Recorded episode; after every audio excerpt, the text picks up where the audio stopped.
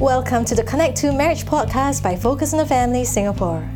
Finances can be scary to some of us, as it sounds like you have to be a math whiz or professionally trained to get it right. But is that necessarily the case? Hello and welcome to the Connect2 Marriage podcast. I'm Jo and I'm your host for this episode. In each episode of the Connect2 podcast, we'll be tackling questions that couples ask about marriage, communication, conflict, and money. That's today's discussion the art and science of managing family finances. We hope you'll keep tuning in to learn with us as we grow closer, deeper, and stronger in your marriage together with you. And so today we'll explore some of the common pitfalls and mistakes that couples make in money management. And we have back with us Bernard and Claire. Since uh, they've been married in 2008, and I understand that this was after, you know, over 10 years of actually being in the same community, but never noticing each other until much later. But uh, their love story has now produced two children, aged seven and nine. And Bernard is co-founder of a very successful business uh, in the beauty industry. And Claire is an educator and uh, runs her own private uh, educational institution. So welcome back to the both of you. Thank you. Happy to be here. well, today we did talk last week about money habits, um, the values that underlie these um, money habits, the need to uh, spend within our means, to understand and talk about money in marriage. And today we're going to go a little bit deeper into the topic. Uh, I think I mentioned at the last episode that money is actually uh, one of the top three issues that couples face and have conflict over.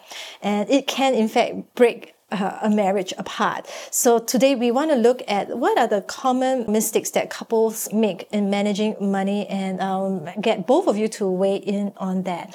Um, perhaps we can just uh, hear from you, like, you know, were there any actually things that you regret having done in your marriage regards to money? Okay, uh, so like I shared in the previous podcast, I, I handle the bigger items and that includes investment, right? So when we were starting up marriage, the role of investing, the savings uh, falls on my shoulder. So being young at that point in time, maybe uh, a little bit more risk-taking, right? I, I got into some stocks uh, in on Singapore Stock Exchange. There were many China-listed companies on mm. the uh, Singapore Stock Exchange back then. Uh, and unfortunately, uh, many of them folded and, and that actually caused a loss of the savings. So I had to like come back to uh, and let Claire know, so sorry, uh, uh, those savings that we have was burnt she didn't blame me. She said, uh, don't worry, we, we can still build up again. Thank God for her, you know, and that gave me courage. Lah. but that also refined my uh, investment, right? So I become more prudent, right? That was going through your mind. yeah, so I actually know about it because I'm usually the one who opens up the letterbox, got the notice of his uh, portfolio and how it, they are performing. oh. Yeah. So actually you knew beforehand? Uh, before he told me. Oh, yeah. okay. Was that, was that why you were so calm? I don't know. Can't really recall. But uh, yeah, I mean, being one means have to support his decision and, of course, pray that he will learn from his lesson. Maybe uh, it comes with age, but I'm a bit more uh, risk averse now. uh, in, in so terms of investment, hence, mm. uh, you know, we, we go for more stable stuff like, mm. you know, fixed D, bonds, and properties. Mm. Okay, the risk appetite is uh, is different. different. I mean, different. Yeah, I wouldn't say small, but different. Yeah. Wow, but I'm quite sure that this can be quite a common occurrence in couples where one party perhaps has done something with the money mm-hmm. and has disappointed the other party. Uh, takes a lot of, I would assume, uh, apart from the ability to confess and be open about the mistake, also the humility, I guess, to extend forgiveness. And mm-hmm. uh, Claire, as you said, you know, the approach is to remember that we are one. So it sounds like with that giving of the responsibility to Bernard, okay, mm-hmm. you're entrusted to manage our investments. It also comes with when it fails or when something happens, he doesn't get his neck chopped. I trust that you make a wise decision with whatever information is available at that point in time. Yeah, so usually he will read up and then um, share me, you know, um, these are the things that I'm going to put the money into. Uh, is it okay? Yeah, usually I would say, okay, please go ahead.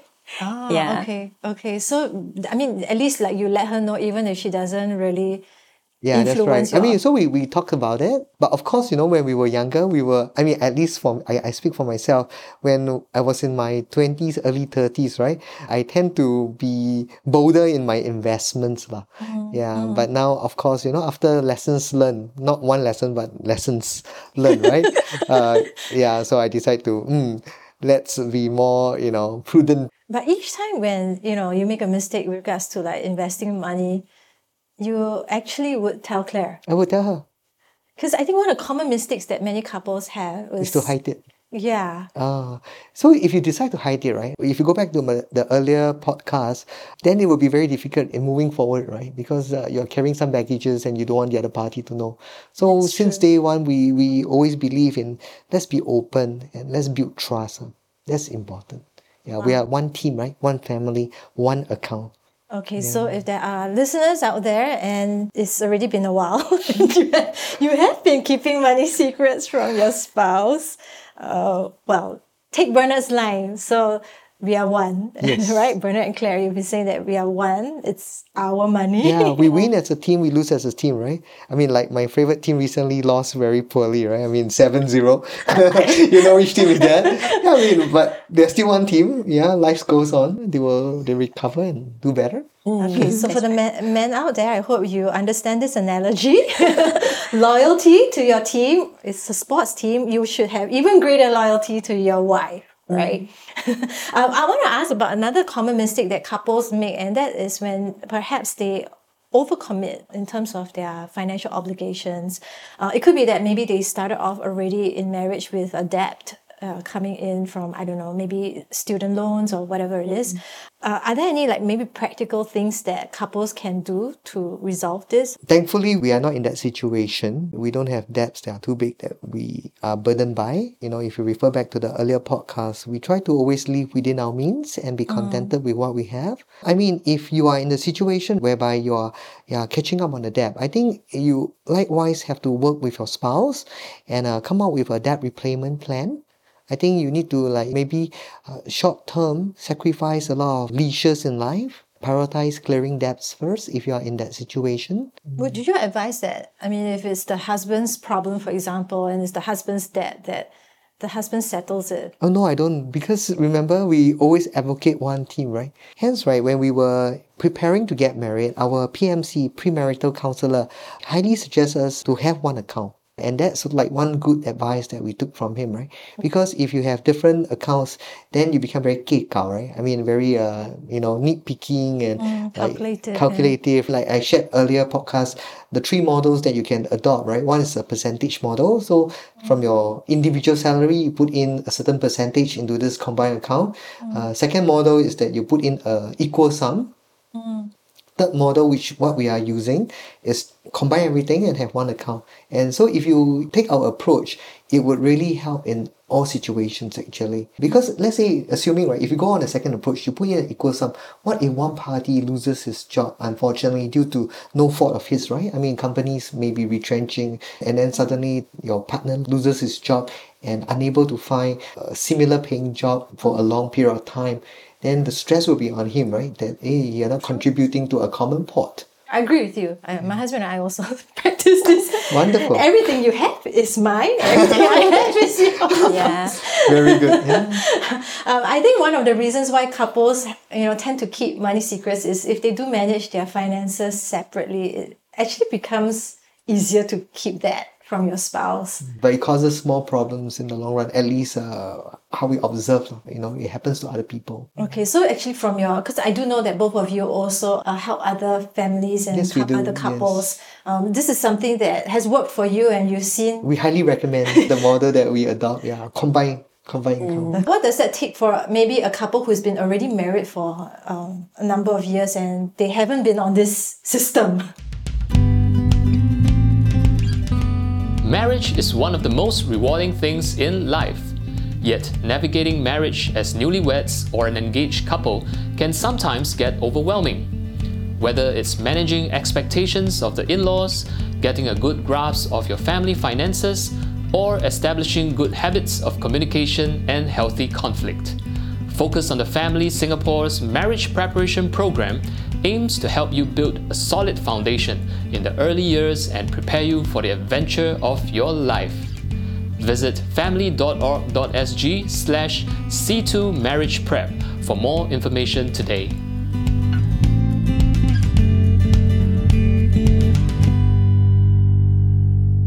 Trust.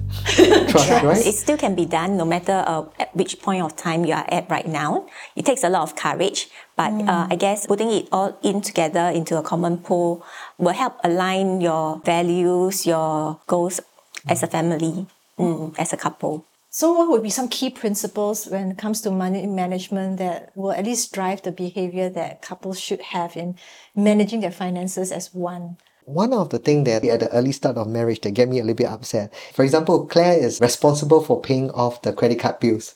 And it slip off her mind. Then after I look at the bill. How come there is like late for one month? Hey, there's an interest. I'll get very upset because to me, right, having a good credit score is like the most important thing. So it occurs one time, and I got upset, and then she learned from it. so ever since then, uh, uh, records have been beautiful.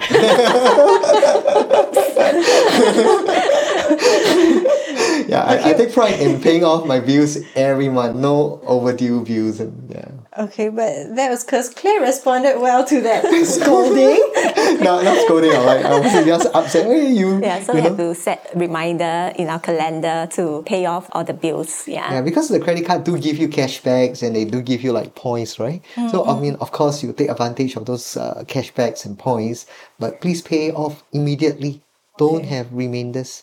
Okay, so other than budgeting, it's actually also making sure that in terms of the regular maintenance of your finances, you don't chalk up like debts No, unnecessarily. no. Yeah, yeah, because I know worth it. credit card debt is quite a big thing Yes. these days. Yes. Yeah, I mean, we read in the newspaper, right, that uh, the youngs are, are chalking up quite a fair bit of credit Yeah. card and they're just paying their minimum. It's really bad money principle. So if there are listeners out there, I do hope if, if this is you, that you get together with your spouse. Uh, as Claire mentioned, it will take some courage. Um, but we do hope that you have the courage to sit down together. Maybe, you know, have your spouse listen to this podcast again together with you and thereafter sit down together with your spouse and actually talk this out. Right, bring yes. it to open, not That's not right. keep it as a secret. I do also know that some couples think that I want to spare my spouse from the concern or the anxiety. I mean, if I'm supposed to take care of this part of finances and something went wrong, then you know, it's just it's my responsibility to take care of it myself. So it comes back to what we shared previously, right? I mean, if you have only one account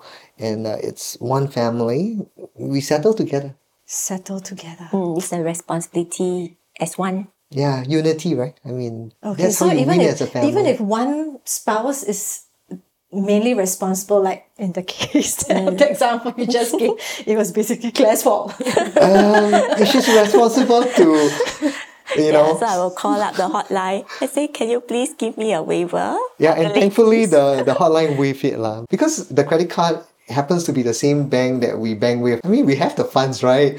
I mean, there's no Right, reason why we owe you so little, right? I mean, so So it's shared responsibility means that it's no fault of either spouse. no fault, just settle it. Yeah. Just settle it. Forget about whose fault it is. But of course, then you know, you please don't do it again. You know, please clear Learning it. from your mistakes. Okay, very important. Learn from your mistakes, but yeah, forget about finding out whose fault it is. Just settle And it move on, together as a joint shared responsibility. Okay, that's great. I think just bearing responsibility when there is uh, what we call financial mismanagement or money mismanagement, uh, it's really a huge step actually to getting our finances in marriage right. That's right. Yeah. You know, since now that both of you are, are parents, um, can I also ask, like, what is it that, in terms of trying to transmit some of these money values to your children, that you think is important that you live it out first as a couple and you actually intentionally share it with your kids? As Christians, we pay tithe to the church, so about ten percent of our income goes to the church. So we want to teach the children the same thing as to in honoring God. Whatever pocket money we give to them, we ask them to set aside like ten percent, and they um, bring it as an offering to the church. Besides that, they show us honoring our parents and our grandparents through giving as well. Even like during special occasions like birthdays, we'll prepare presents. So teaching them to honor the seniors in the family So we hope that they'll be able to catch on with it as well. That's right. And Claire actually got them to have a record, uh, like how much they spend and saving at the end of the month. And so I was like looking at my daughter, "Mm, very good, very diligently keeping records. Just as an accountant would, right? Claire? and she, you know, one one evening, right, she probably comes, see, Daddy, this is my savings. Yeah, I'm like, okay, not bad, very good effort.